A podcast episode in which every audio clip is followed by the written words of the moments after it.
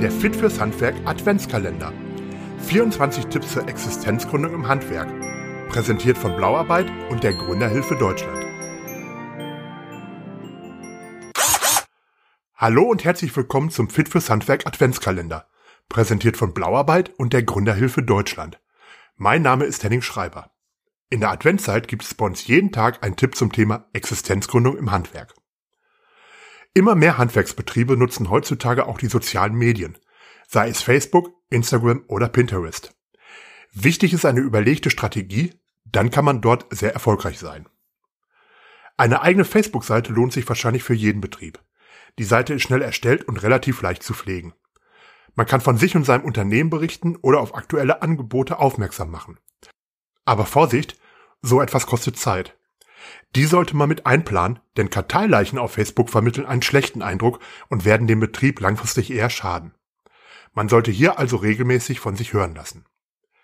Legt man mehr Wert auf Bilder und kurze Videos, ist Instagram ein geeigneter Kanal.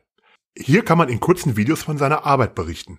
Dazu sind keine aufwendigen Produktionen nötig, das bekommt man inzwischen mit jedem Smartphone hin.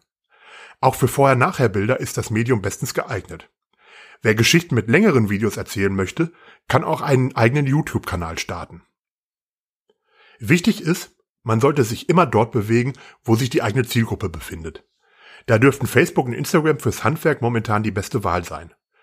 Es gibt natürlich viele weitere Social-Media-Kanäle, aber gerade am Anfang sollte man sich auf ein oder zwei konzentrieren, um sich nicht zu verzetteln.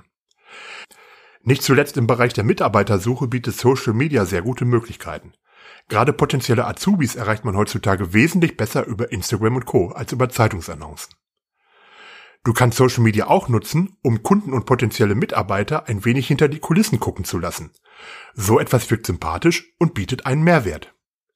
Ich wünsche viel Spaß beim Posten. Auch morgen öffnet sich wieder ein Türchen im Fit fürs Handwerk Adventskalender. Wenn du keine Folge mit unseren Gründertipps verpassen möchtest, abonniere einfach diesen Podcast oder besuche w w w punkt fit fürs handwerk punkt de. Bis morgen, wir hören uns.